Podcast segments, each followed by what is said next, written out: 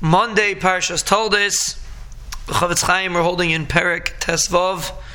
The Chofetz Chaim discusses that when a person lends someone to make interest, he says, first of all, he has to realize that the Heter Iska has to be done properly. He said it's very, very, it's really not pashit, and a person is playing with his Olam Haba.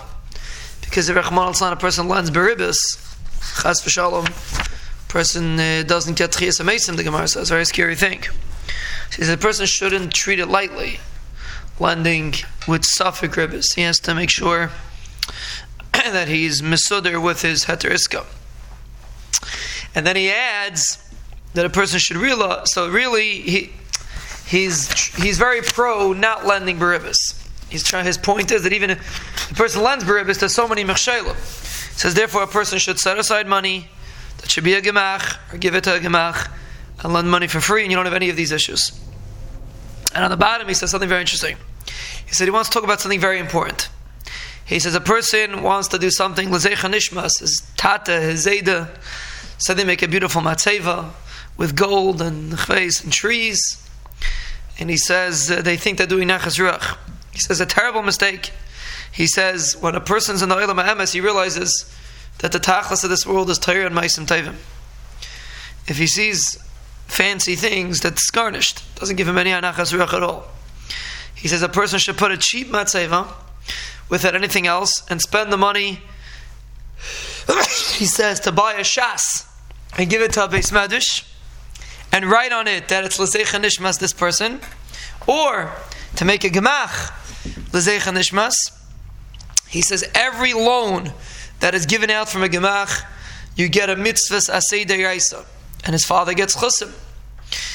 And and um, and he says, not only he says also he brings him into Gan Eden. The person that's son does chusim for his father, he brings the father into Gan Eden. And therefore, a person lends money to a gemach, l'schus his father, is uh, is is a chus to pull him out of Gehenim and give him Gan Eden. He says. He says, even though the Sefer Hasidim says that tefillah and staka doesn't work to do for a rasha, a person wants to do tefillah and staka for a rasha, he says the Sefer Hasidim says it doesn't work. He says the Chofetz Chaim says that's only by regular person that you're not related to. But if you're if it's your parents, of course it works, and therefore a person should uh, do schusim for his father, for his parents, for his edus. He says, imagine if a person would be in fire, how much would he want that his children should come pull him out of the fire? He says his father, Rahman could be in fire. He says, especially between, by the Shiva and the Shleishim, where there's much darker din. He says if a person does Torah, Tzedakah, and Chesed, person brings chusim and he saves them from Gehenna. He says a person should think about this and realize that instead of spending the money on silly things, do spend the money on mitzvahs, and it'll be a tremendous uh, nachas ruach for his father.